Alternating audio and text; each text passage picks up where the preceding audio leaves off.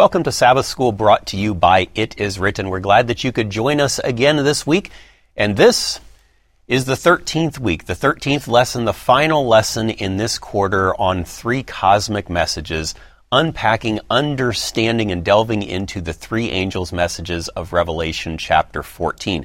We're delighted this week once again to have with us, for the last time this quarter anyway, Pastor Mark Finley. He's an international speaker, evangelist well known to those of you who have been around it is written for a long time, and he's going to share with us what we need to know to pull this all together as we look at being ablaze with God's glory. But before we dive into that, we're going to start with prayer. Father, thank you again for bringing us together. Thank you for bringing us on this journey of the last 12 weeks, 13 weeks now. And we ask that as we bring everything together, that you would help us to understand the big picture and the role that we play in it. We thank you in Jesus' name. Amen. Amen. Pastor Mark, welcome back once again. It's been a delight. I've really enjoyed being with you, Eric. So, this has been quite the journey. We've managed to, to take three messages, and some might say found a way to expand them into 13 lessons. But really, if you stop and think about it, we found a way to cram that into 13 messages because we've covered a lot of ground. We really have. A whole lot of ground. Here we are in week number 13, ablaze with God's glory. We start this week on Sunday with a, a lesson or a message, a section entitled Preparing for the Final Crisis. We've looked at so many elements of, of these three angels' messages, and ultimately, it's leading us to some very significant events, some of which are kind of beginning now but are going to increase in, in a very incredible way in the very near future. Some final events, a final crisis. What's that going to look like? You know, both Jesus and John in the book of Revelation and Jesus throughout Matthew point out that there are certain events that lead up to the second coming of Christ, certain signs. But both of them point out that although we can know that the time is near, we cannot know when it is here. And there's a difference in that. There are some people that want to predict that Christ is going to come in five years, ten years, twenty years. But both Jesus and Revelation point out that Christ will be coming quickly, rapidly, unexpectedly as a thief, but yet and we'll know the broad outline of events, but we will not know the exact timing of his coming. The apostle Paul picks up that theme in 1 Thessalonians chapter 5 where he says starting with verse 1 but concerning the times and seasons brethren you have no need that I should write to you. In other words you know the general time frame of this. For you yourselves know perfectly that the day of the Lord comes as a thief in the night so you know the general time frame, but you don't know the exact time. Most thieves do not announce they're coming to your house. It says, For you know the perfectly the Lord comes a thief in the night. For when they say peace and safety, now another word for safety in the Greek language there is security. We hear a lot about that today, that men and women desire peace, a, society of peace. We have crime running rampant in our city streets, school shootings, they're just incredibly horrible. Um, lawlessness, break ins to homes, stores. People are going for peace and they want security. The security business in the United States is booming.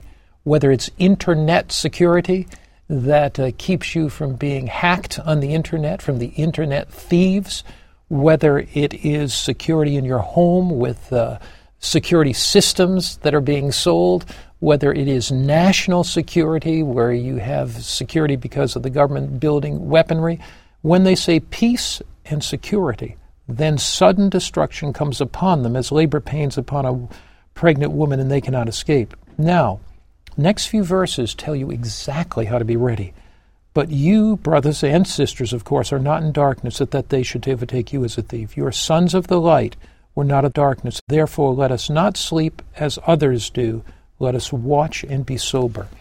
So, what is this talking about? What it's saying is, don't be a wild eyed fanatic and say Christ is coming in two years, three years, five years, because then when he doesn't come, if, if he doesn't come, if he does not come at that time, you're going to be discouraged. But watch and be ready. An old Adventist leader by the name of Luther Warren, he founded the youth department of the Seventh Adventist Church. He said this The only way to be ready for the second coming of Christ is to get ready today and stay ready. When Jesus says watch, when Paul says watch and be sober, this is what they mean be alert, be spiritually alert. Every day, live your life as though Christ were coming. Because if your heart stops beating, for you, the next thing you're going to know is the coming of Christ. So the appeal of Scripture is to not have our lives so cluttered with things that we miss the glorious event of the second coming of Christ. But every day be spiritually alert. Every day have your life dedicated to Christ. Be saturated, saturate your mind in God's Word. Let His grace fill your heart and wash over you. You know, Pastor Mark, that, that very next verse there, verse number eight, I think continues that idea. It says, But let us who are of the day be sober, putting on the breastplate of faith and love, and as a helmet the hope of salvation. That sounds not unlike some some counsel that Paul has given us elsewhere in his writings about the uh, the armor of, of righteousness and so forth, uh, that Christian armor. And every day we need to put on that Christian armor to to be ready for those things that are that are shortly going to come to pass. Exactly. Yeah. I want to jump to Tuesday's lesson here. On Tuesday's lesson, there is uh, an interesting question that you ask and it's referring to Revelation 18, verse number 1. It says, What three things does John tell us about this angel? So let's take a look at Revelation chapter 18, verse number 1. Here's what it says. In Revelation 18:1 it says, "And after these things I saw another angel coming down from heaven having great authority, and the earth was illuminated with his glory." Of course, this week's lesson is about being ablaze with God's glory. What do we know about this angel in Revelation chapter 18, verse number 1? What are some of the characteristics that this angel has, and why are they important to us? Yeah, I think there are three significant things in this verse. First, we have been talking about three angels' messages to prepare people for the coming of Jesus. In the second of those three angels' messages, it says Babylon is fallen. This reiterates that announcement, and it Babylon has fallen lower and lower, eh, and it's become a habitation of demons, as we pointed out in another one of the lessons. So, the first thing I would note about this verse is it says, After these things, I saw another angel, that God has a continued message for his people. He is continually pointing out the events that are coming. The second, it says that it has great authority. Now, the word authority there, of course, the New Testament is written in the Greek language. The word authority is a word called exousia and it's when Jesus sent out to the disciples in Matthew 10 1, it says that he gave them authority over unclean spirits, exousia. Exousia is a word that means one triumphs, not defeated. One is triumphed over the principalities and powers of hell. So the angel that comes down from heaven comes down with a message of authority. He comes down with the message of the living Christ. He comes down with the message of a Jesus that triumphed over the principalities and powers of hell. So his people can be sent out with that message. Then it says, the earth was illuminated with his, that is, the glory of God. Um, the angel reflects the glory of God. The message that goes forth illuminates the world with the glory of God. What is God's glory? According to Exodus 33, God's glory is his character. So here is a message that talks about a people who complete the task that Christ began. Christ finished the work on the cross. He said, It is finished. His death on the cross provides salvation full and complete. But the work of God on earth was not finished. The plan of salvation was finished. The atonement was complete. We can add nothing to it, but the work of God on earth was not finished. It is not finished till every man, woman, and child on the face of the planet hears about the gospel, knows about the knowledge of God. And so here, the character of Christ, reflected in his people of love, joy, peace, long suffering, that will be uh, illuminate the earth with the glory of God. In fact, throughout Scripture, it talks about Christ finishing his work. You know, in, in, Romans 9, it says that, and he will finish the work. How does God finish the work? He, he doesn't simply finish it by angels, because if he were going to do that, he would have finished it long ago. He uses his people, both through their life and their verbal witness. to go out and to illuminate the earth with his glory. So this sounds, among other things, like a message of mercy, because God's not done saving people. Uh, like you said, it, on the cross, the work of salvation was was done, but we're still here. Um, either God is vindictive and hateful and just wants us to keep living in a messed up planet and experiencing pain and sadness and death, or there's something still that's going on. And God is working through through you, through me, through through all of us to reflect His glory into the pathways of others. Uh, as we embrace Christ, as we embrace His way of life, as we embrace His message, and share that not just in word, but in the lives that we live, other people get to see a glimpse of Jesus that they might have a hard time getting otherwise. Exactly. And you know, I love here what it says in the next verse. He cried with a loud voice, saying, Babylon is fallen, is fallen. And then he talks about the nations, verse 3, being drunk with the wine of her fornication and this union of the church, state, and economic powers. But look at verse 4. And I heard another voice from heaven saying, Come out of her, my people, lest you share in her sins, and lest you receive of her plagues. So there is this appeal that Christ is given to his people, whom he desperately loves, who he desperately wants saved, and he appeals to them to come out of this conglomerate of false religiosity, Babylon. I love in that verse where he says, Come out of her, my people. He claims them as his own. Now, they, they may be steeped in error. The system that they are, are a part of may be headed downhill fast, but he still has people in there. And he's, his desire is not to see them go down with the proverbial ship. He wants to save them, he wants to bring them out. And if you happen to be watching this and, and realize that you are on a ship that is sinking, that, that is not based upon the sound foundation of Scripture, as it were, uh, God's message to you may be, and in fact is, come out.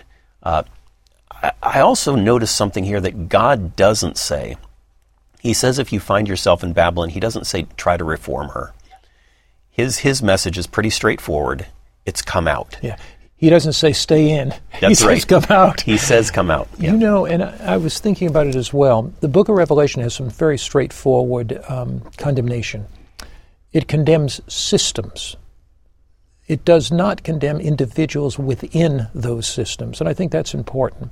We've talked in this series about the medieval church, the Roman church, and the Bible is very clear on its call to come out. We've talked about other religious organizations, apostate religious organizations within Protestantism. God's clarity has come out. But God is looking at broad outlines of systems not people. And within those systems, God has people that He loves desperately, that He's inviting to follow Jesus and follow His truth. He, he absolutely does. We're going to continue looking in just a moment at uh, the earth being ablaze with God's glory. But I want to remind you one more time if you haven't done it yet, don't let this opportunity slip by. You want to pick up the companion book to this quarter's lesson. You will get so much more out of it even if you've gone through the lessons, this adds so much more. It's called Three Cosmic Messages by Pastor Mark Finley. Where can you find it? Itiswritten.shop. Go to itiswritten.shop, pick up Three Cosmic Messages by Pastor Mark Finley, and you will gain so much more insight into this quarter's lesson. We're going to be back in just a moment with the last segment of the last lesson, and we're going to tie everything together. We'll see you back in just a moment.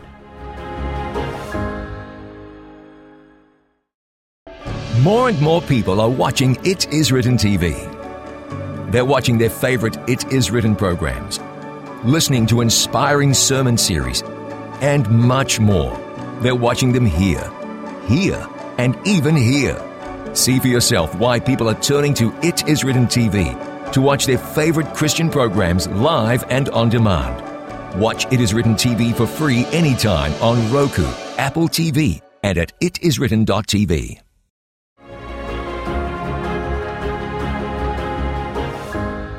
Welcome back to Sabbath School brought to you by It Is Written. We're going to bring the last little bit of this quarter together as we take a look at two significant questions. And the first one, Pastor Mark, the Bible says about the earth being filled with God's glory. And in fact, that's the title of Wednesday's lesson God's glory fills the earth. This sounds phenomenal. Something to look forward to. Absolutely. What do we have to look forward to when God's glory fills this earth? What is that all about? Unpack that for us, if you would. When I was studying in preparation to write the lessons, I began to look at this idea of God's glory to find out what it was associated with. And, you know, Revelation 18.1 says, I saw another angel come down from heaven, having great authority, and uh, the earth was illuminated with his glory. What is the glory of God? Well, obviously, it's his character. Why does John use the expression the glory of God? Satan attacked God in this great cosmic conflict between good and evil. He attacked his authority. Satan wanted the glory that would go to God. That's why the message of the three angels says, Fear God and give glory to Him. Now, when you look at this idea of giving glory to God, I want to look at three texts in the book of Revelation that I think are going to help us a great deal. Why do we give glory to God? Revelation 4, verse 11. You are worthy, O Lord, to receive glory and honor and power, for you created all things, and by your will they exist and were created. Notice two things here. First, the worthiness of God to receive worship and glory is because he's the creator. Hmm. The devil attacked creation. But notice two other words that are linked closely with this honor and power. What did Satan desire. He wanted the glory that went to God, he wanted the honor that went to God, and he wanted God's power. Didn't want God's character. Why is God worthy of glory, honor, and power? Because he is our creator. But Revelation chapter 5 and verse 12, if you look at 5 and verse 12, it again you see this um, it says, and can you read that, uh, Eric? Yeah, verse 12 says, saying with a loud voice, Worthy is the Lamb who was slain to receive power and riches and wisdom and strength and honor and glory and blessing. Mm. There's seven things there. Those are the seven things that Adam and Eve lost by sin. They lost dom- power. That another word for that is dominion. They had dominion over the earth. They lost the riches of the the richness of the experience of living in Eden and all the treasures of Eden. They lost wisdom. Their hearts were deceived and desperate above all things were, were wicked. They, they became sinful. They lost their strength to resist evil. They lost the honor that they had before the whole universe as created beings. They lost their glory. Their robes ta- of righteousness were taken from them, and now they were naked. And they lost the blessing that heaven had.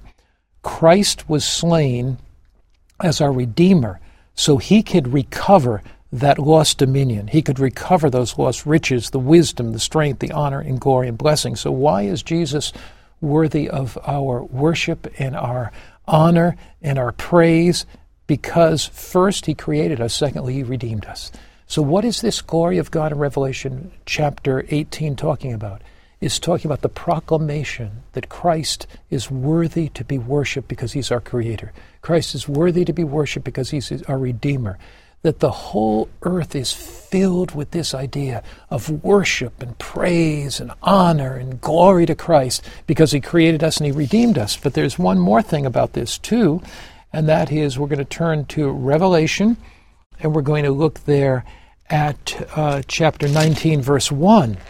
This is chapter 19. There's another, there are four hallelujahs in Revelation 19, but this one is very fascinating, and you want to pick up this one in Revelation 19, and we're going to look there at uh, verse 1 to start. Sure. Verse 1 says, After these things, John says, I heard a loud voice of a great multitude in heaven saying, Alleluia! Salvation and glory and honor and power belong to the Lord our God. Yeah, then verse 2 For true and righteous are his judgments, because he's judged the great harlot. That's all the false systems. He's avenged the blood. It gives four hallelujahs. Then it talks about Christ coming in verse 15 and onward about King of Kings and Lord of Lords. So why is he worthy of our glory? Because he's going to come again. He is our creator, he's our redeemer, and he's our coming king. And so when we read in Revelation chapter 18, the earth filled with the glory of God, a people committed to Jesus Christ, a people totally loyal to Christ, who are filled with his love and grace, go out to proclaim that he is the creator and nature of evolution, that he is their redeemer, and his grace is filling their life, and he is coming again, and the earth is filled with his glory. And what is his glory? His character, but the truth about Christ, the truth about the Creator God, the truth about redemption, the truth about the second coming. And that character, by His grace, will be reflected in in us, those yes. who, who recognize Him as our Creator, our Redeemer, and our soon coming King. And that hopefully should shine in the lives of others to give them encouragement, to give them hope as the gospel goes to all the world. I've heard some people say, preach the gospel to all the world, and, and, and if necessary, use words. you know, I think there's some truth to that, but, but certainly through our lives, through our words, through our actions, through our interactions with others, we ought to be giving a picture of the character of God, a loving, caring, merciful character, and, and, and yet one that's coming very soon that we need to be ready for. Exactly. This whole concept of glory of God has to do with both what we live and our proclamation. Very good. One last question as we're kind of pulling things together. The Bible describes Jesus as the Lamb of God many times throughout Scripture. And especially in the book of Revelation, we see this depiction of him as the Lamb of God. John talks about him as the Lamb slain from the foundation of the world. Why is this understanding of Jesus being the Lamb of God so critical, so central to the message of the book of Revelation and the three angels' messages? In the book of Revelation, there is a battle between Christ and Satan. Satan is pictured as the dragon, Jesus is pictured as the lamb. When you consider a battle with a dragon and a lamb, you pretty well know who's going to win, but Jesus reverses it because the Lamb of God is stronger than the dragon.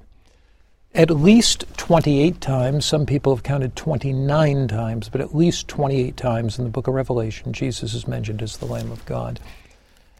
One of the, there's a couple places that I'd like to highlight. One of them is Revelation chapter 5.